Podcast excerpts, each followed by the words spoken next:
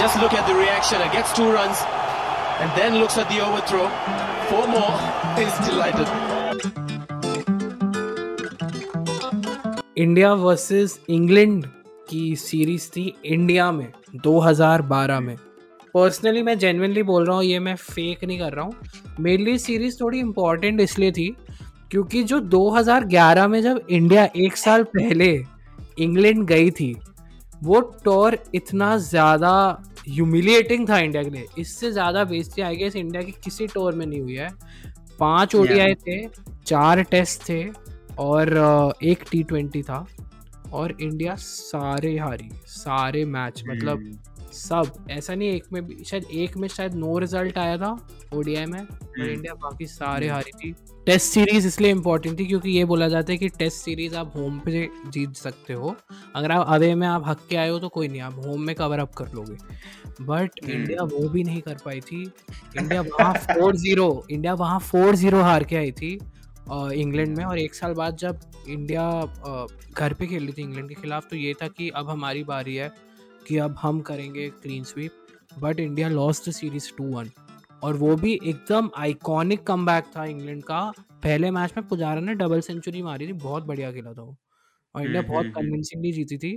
और ऐसा लग रहा था कि हाँ अभी फोर ज़ीरो कर देंगे या थ्री ज़ीरो तो कर ही देंगे तो इनको जवाब मिल जाएगा जो इनने हमारे साथ इंग्लैंड में किया था उसका जवाब मिलेगा। बट ये लोग दो मैच जीत गए। और फिर last match which was in Nagpur which was apparently जो Root's and Ravindra Jadeja's debut match test उसमें ये था कि इंडिया ड्रॉ कर सकती है सीरीज़ जीत के मैच बट वो मैच ड्रॉ हो गया था और England won the series two one तो uh, मेरे हिसाब से तो ये बहुत ही बड़ा बहुत बड़ा मोमेंट था और माइकल वॉन uh, जो बहुत ट्वीट करते हैं इंडिया के अगेंस्ट उन्होंने ये बोला था कि ये इंग्लैंड की सबसे बड़ी टेस्ट विक्ट्री है even bigger than the Ashes series that happened in 2010 11 down under वहाँ पे भी इंग्लैंड हरा के आई थी ऑस्ट्रेलिया को उनके घर में बट इंडिया को घर पे हराना टेस्ट सीरीज़ में मतलब इम्पॉसिबल है almost last thirty five to forty years में इंडिया सिर्फ़ तीन सीरीज़ हारी है घर पे।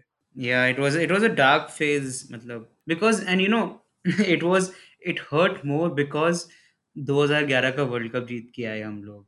हाँ। और उसके बाद ये सीरीज़ हारे बाहर चलो ठीक है बाहर हार गए इंग्लैंड में हार गए हम्म। फिर अपनी घर पे अपनी जैसी पिचेस पे उस टाइम तो रैंक टर्न होती थी हम्म।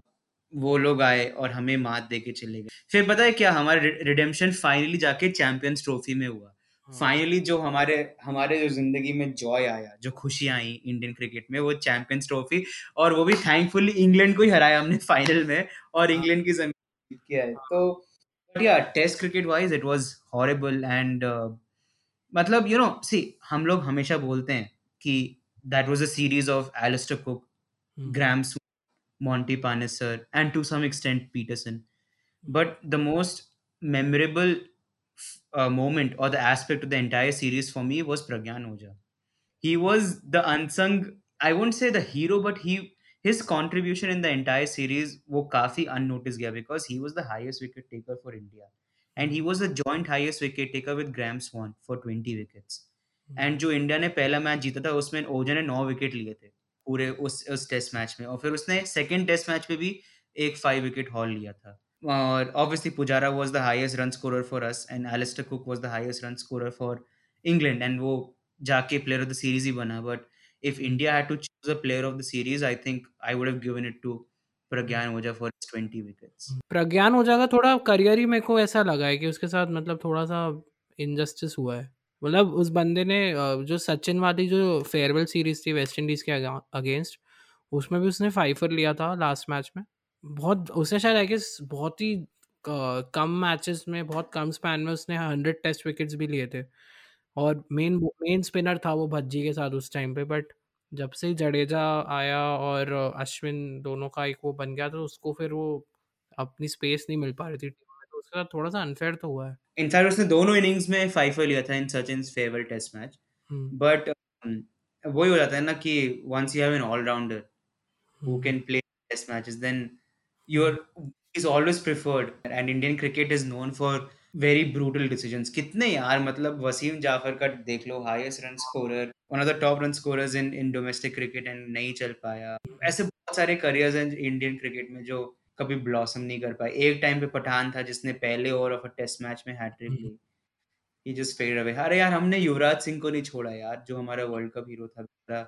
कैंसर उस टाइम तो नहीं डिटेक्ट हुआ था बट कैंसर के थ्रू खेल रहा था। सो इंडियन क्रिकेट का डार्क साइड यही है कि इतना कंपटीशन है 1.5 बिलियन में एट हु नो कि जितने भी लोग हैं जिनको होश है कि क्रिकेट क्या होता है everyone is an expert Shivan आपको ये लगता है कि जो टू वन का प्रॉब्लम हुआ था 2012 में वो क्या रिपीट हो सकता है क्या इस बार? See this is a good result for India because now if any if there were any doubts कि India was taking this lightly या हम लोग सातवें आसमान पे उड़ रहे थे और हमको हमारी पतंग काट दी गई you know I am not a fan of these phrases कि वी हैव बीन हम्बल्ड और we have been thrown back to the ground कि हमें मतलब उड़ रहे थे तो हमारी अब हमें ज़मीन पे ले आए uh, this Indian unit, I don't think with this Indian unit, and I know we had some legendary names in the 2012 series, but uh, there is no point in talking about the past because that's over. And the kind of spirit that this Indian team has,